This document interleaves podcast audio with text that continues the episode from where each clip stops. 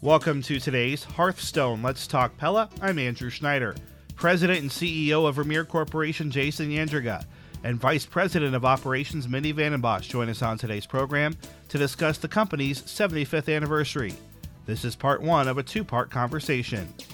Well, Mindy and Jason, good to be talking to you as we are now already well teethed into a new year and obviously a lot of exciting things happening at Vermeer. A big announcement that came at the end of 2022, Mindy, was an expansion over toward Des Moines. And that facility is very soon, if not by the time this airs, already up and running. Let our listeners know about what that facility is and what it's like now to, to see people in there and, and getting yellow, yellow iron turned out.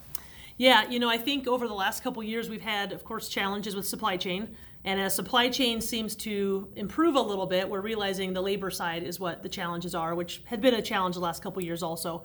So we were really just looking for a place where we could go move some work content and find labor. And as we looked around different areas, we thought, why not go closer to home than farther from home? And so, really, Des Moines made a lot of sense, um, just from the total population and the workforce that has some of those skill sets. So, really, th- this week is actually the big week to really start digging into um, getting our first team up and running. We've been hiring people, training people, uh, and really just not. This will be the week that we really get out there and start start producing. So a lot of the product is stuff that we build kind of for the aftermarket world. Um, we wanted to build um, stuff where we could find the right talent, and we really didn't want to have a, a ton of uh, details and challenges. So we're really looking at machining and and some welding um, content that we moved up there. Well, and I know when I talked to Jason about this at the end of December, there was um, obviously concerns by some about who's transferring to Des Moines or these kinds of things. What is the relationship, generally speaking, between the mile here and that facility, and how has that worked out with the workforce? Knowing again, it seems like it's a lot of new hiring, not necessarily mm-hmm. internal transfers. Yeah, the goal, of course, was to have new hire so we can find the, the new employees and then redeploy the people we have here in Pella to other lines or to other areas. And so far, it's been really good. We, we do have some leadership that is moving up to Des Moines and a handful of employees, but for the most part, the majority of the people have been new hires, which has been great. But then again, the link to um, they will they will report up through uh, leadership here in Pella, so we can kind of keep that connection. Yeah, not not leaving Pella anytime soon is the. I, I know when we talked, Jason, obviously the idea going forward. And Jason, this is a big kickoff to your 75th anniversary, and obviously uh, all sorts of big things that have happened since we talked about your last major milestone at 70 years, and, and all the uh, good and bad and everything that's happened in between. What's it like to be heading into this new year at 75? And just generally speaking, where are we at with Vermeer Corporation? Very proud to be celebrating 75 years. Um, you know, humbling to know that this company that my grandfather founded, that our grandfather founded 75 years ago, um, that you know we're bigger and stronger than ever, and and look look forward to celebrating that this year. So things have certainly changed a lot at Vermeer, and a lot of growth has happened since we celebrated the 70th. Um, in the last five years, we have overcome three overlapping crises.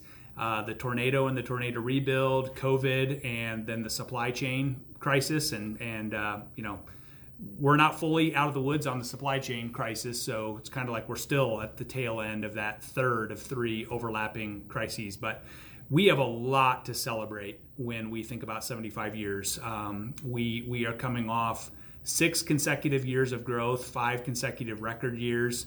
Um, you know, our the, our volume of sales is 70, 80, 70 to 80 percent higher now than it was five years ago, and that's really reflected in the investments that we have made. Um, obviously, driven by the tornado in large part, but um, we have we've built a new eco center. Um, we built Shop 48, which is our engineering prototype test facility.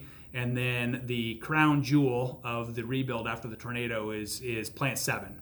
So that was kind of the tornado rebuild era of rebuilding, but we didn't stop there. We uh, our team is now in our new 300,000 square foot part center, and um, we've um, opened a new external training facility when Lely moved out to their new facility. And then with the parts team having moved out of what used to be our part center, um, that is going to be converted to the center at Vermeer, which is really going to be all about uh, Vermeer team members, onboarding, training, expanded pharmacy, expanded clinic.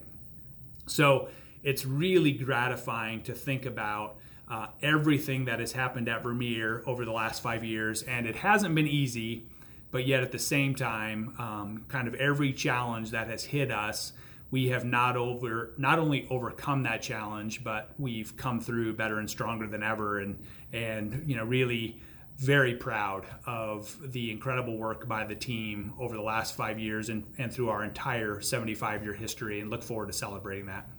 Well, and in that five years, Jason, you, have talked a lot to me about why that growth happened. And obviously, people know you for the round baler, they know you for your, your bread and butter, but it's been expansion to new markets that's really allowed this growth. Correct me if I'm wrong.